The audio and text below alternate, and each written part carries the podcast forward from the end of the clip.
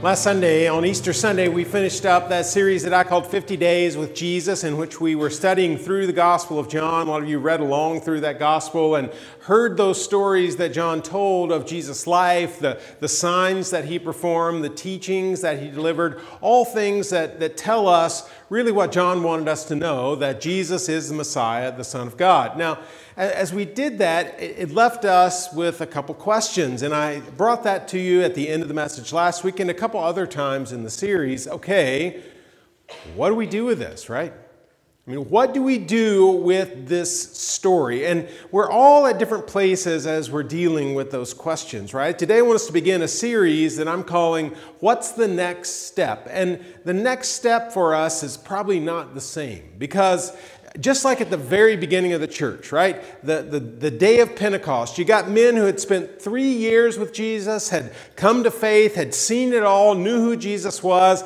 and then you had people that it was all brand new at different places in their spiritual formation. And in this room today, we've got people who have been worshiping in this room, in this place for decades, and we've got people who may be exploring these stories of Jesus possibly for the first time.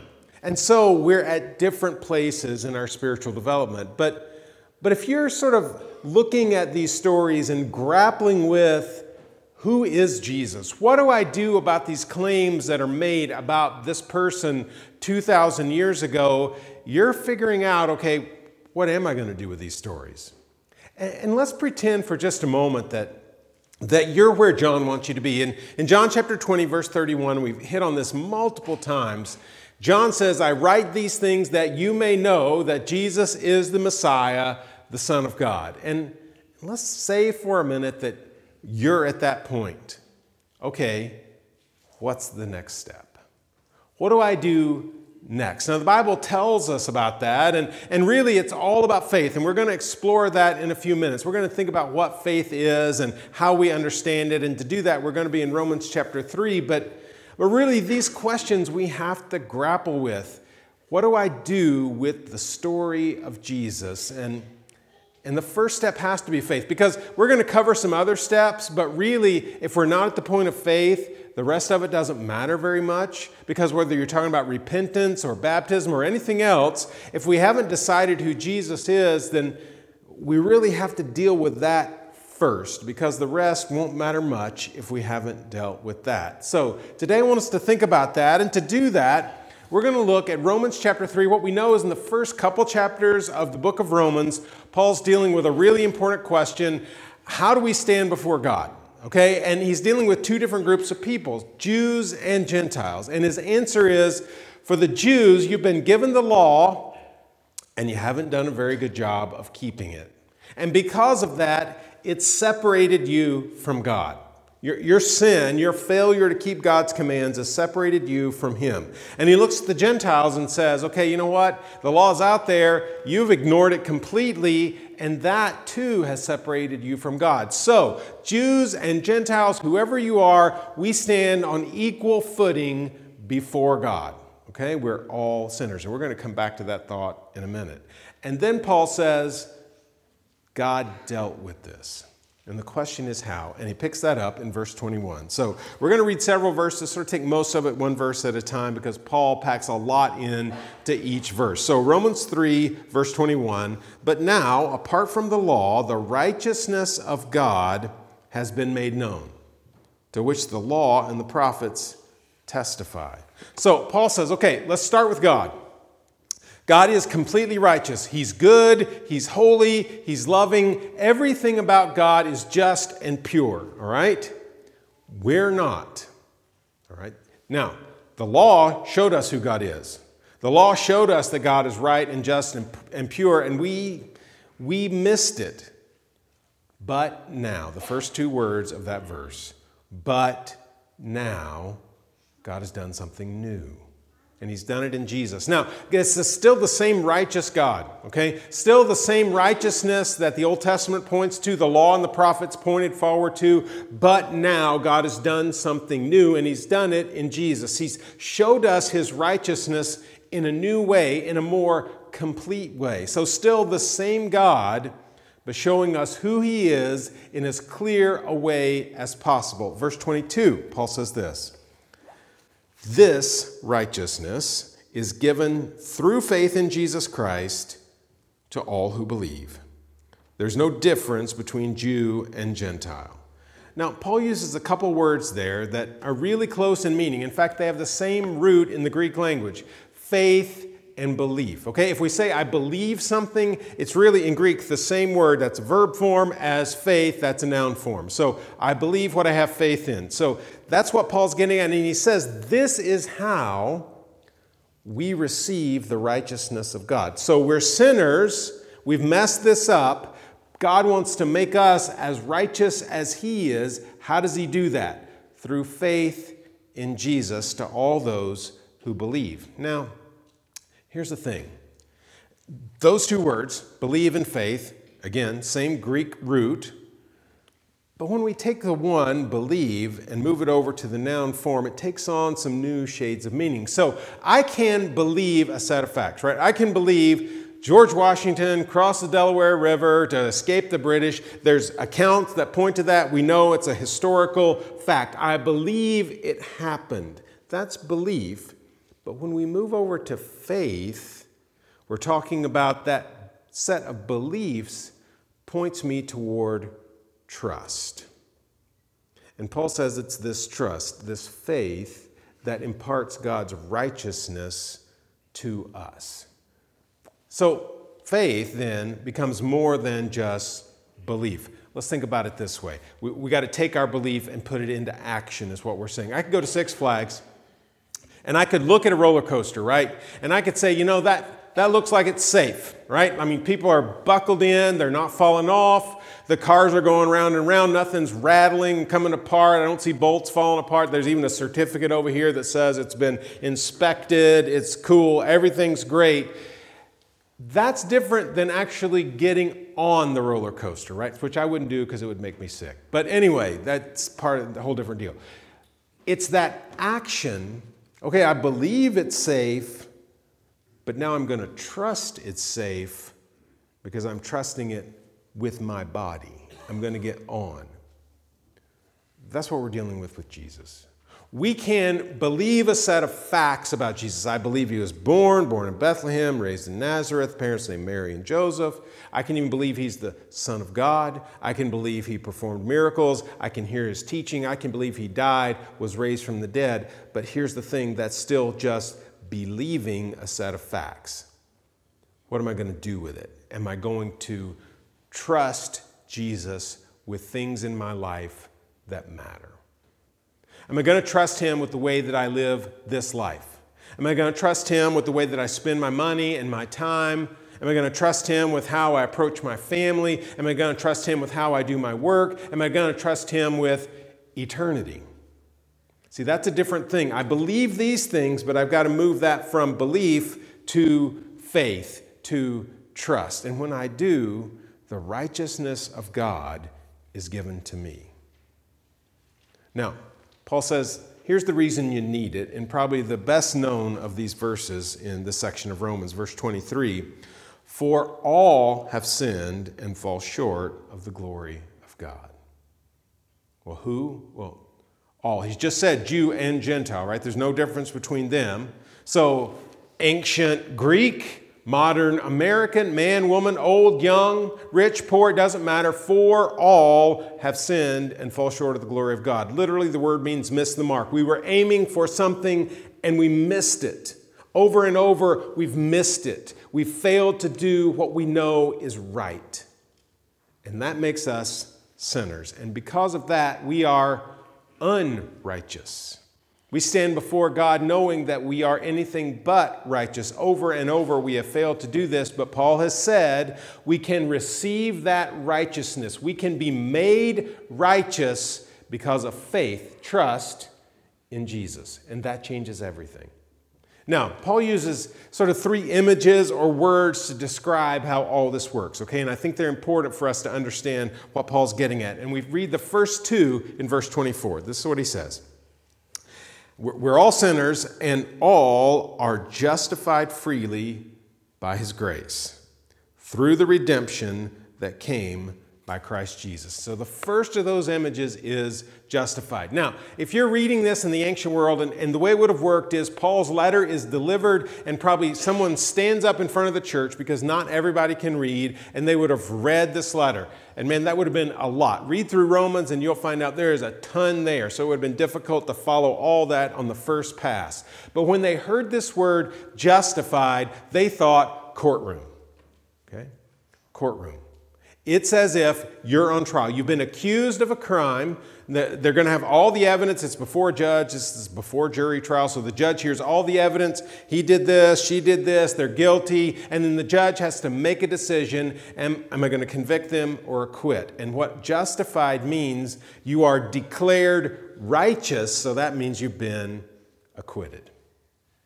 You've been let off. Now, Paul's just said in verse 23, you're guilty but you've just been acquitted. How does that work? Well, notice what he says all are justified freely by his grace. It's not because you're innocent, it's because of Jesus that you can be declared not guilty. You can be declared righteous. You are acquitted. That's what Jesus does for us. Because he took the penalty, we are acquitted. So justified, and then he says we're also redeemed. So the second word is redemption. That's a whole different imagery. Okay, that's not courtroom. Set that aside for a moment. We're talking about something else. We're talking about like prisoner of war. That's what would have come to mind. Okay, so we got the, the Roman army, the legions go out, they conquer another people, they drag back the powerful, the wealthy, wealthy, they strip them of everything, and they become prisoners of war. And they're just hoping someone will buy their freedom. That's what we're talking about. We have become enslaved.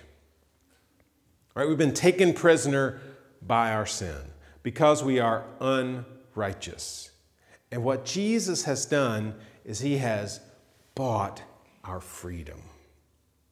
By his grace again, he has paid the price, and we are now free from that bondage. We have been redeemed, we have been bought back. And the truth is, back in the ancient world, if you were a prisoner of war, your heart might be beaten and you might be breathing, but you didn't have much to live for because it was a miserable existence. And so it is as if when you were bought back, you were given life back. That's what they would have heard. That's what Jesus has done. He has justified me, helped me to be found not guilty, made me righteous, and He has bought me back. He has given me life. Now, the third image comes in verse 25. I'm going to read 25 and 26 together, but it's really right at the beginning here. Paul says, God presented Christ as a sacrifice of atonement. Hold on to that phrase. Through the shedding of blood, to be received by faith. He did this to demonstrate his righteousness because in his forbearance he had left the sins committed beforehand unpunished. He did it to demonstrate his righteousness at the present time, so as to be just and to, and to the one who justifies those who have faith in Jesus. He says, Jesus is our the word there is sacrifice of atonement. Now, the Greek word that stands behind that English is, is a little difficult to translate. In fact, it needs a whole phrase to itself that the translators can't put in this verse. So, what we've got here, this is a little bit technical, but follow with me on this. the, the word there is used a good number of times in the Greek Old Testament. You say, well, wasn't the Old Testament written in Hebrew? Yes, okay, it was. It was translated from Hebrew to Greek because in Jesus' time, everybody speaks Greek, okay? So there's Jews all over the Roman Empire. They don't know Hebrew, they do know Greek. So they translated it over. And this, this word would have been familiar to Greek speakers. And when they heard it, what they heard was not sacrifice of atonement, what they heard was in the Old Testament. And the word was mercy seat. Say, okay, well, that doesn't help me because I don't know what you're talking about, all right? Okay, here it is. We actually talked about this last week. Okay, if you were with us last week, you remember that we talked about the temple. We talked about there, there's two main rooms in the temple the holy place and the most holy place. In the most holy place are some sacred objects. The, the most important is the Ark of the Covenant, which is this big chest that contains things like Aaron's rod, okay? And, and it contains the stone tablets that God gave from the law, gave them to Moses. So those things are in it. It's hammered with gold. It's got cherubs on either end, and they're hammered with gold. Sacred object. We said this is like the, the intersection of heaven and earth, the most holy place on the face of the earth. It's the throne of God, okay? That Ark of the Covenant, this throne of God, was known as the mercy seat. And once a year, and only once a year, on the Day of Atonement, the high priest, and only the high priest, entered that most holy place, and he took the blood of a sacrifice and he threw it onto and in front of the mercy seat to pay for the sins of the people of Israel. Okay, so you got that. What's Paul saying? He's saying this. In the old days, with the law, we were guilty, and it took a sacrifice, it took blood. And you took that blood once a year and you dealt with the sin of the people. Paul's saying we don't need the temple, we don't need the holy place, the most holy place, we don't need the high priest, we don't need the Ark of the Covenant, we don't need any of that because of Jesus. Once for all, Jesus went to the cross to pay for our sins, to be our mercy seat.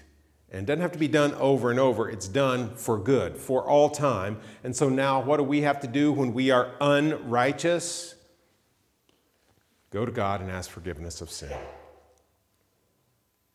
God has dealt with our sin.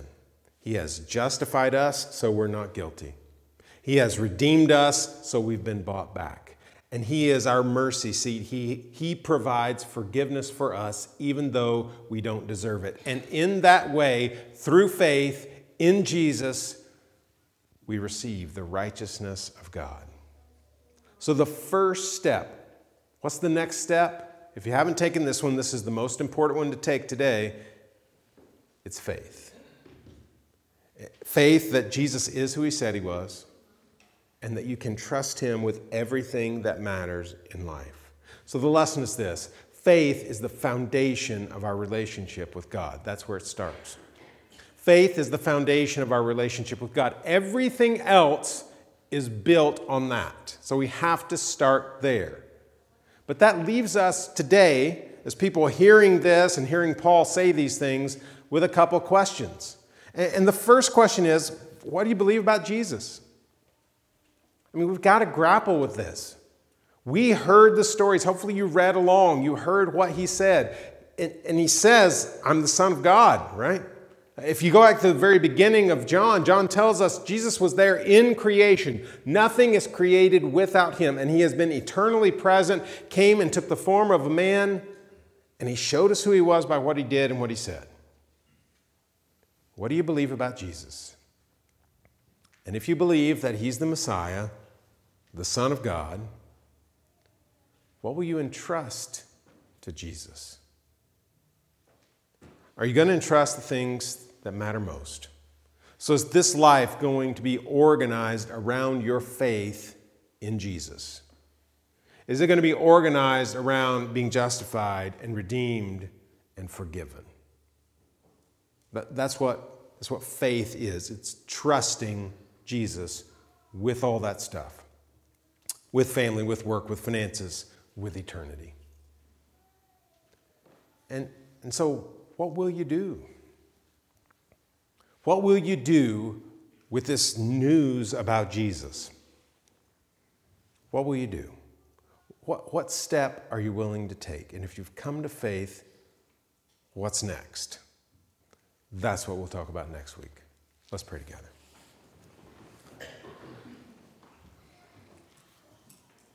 That we're thankful for Jesus and we're thankful for what everything that Paul reminds us of, of what Jesus has done and how that changes our status before you, and how even though we know we don't deserve it, we can be made righteous. And we're thankful for that.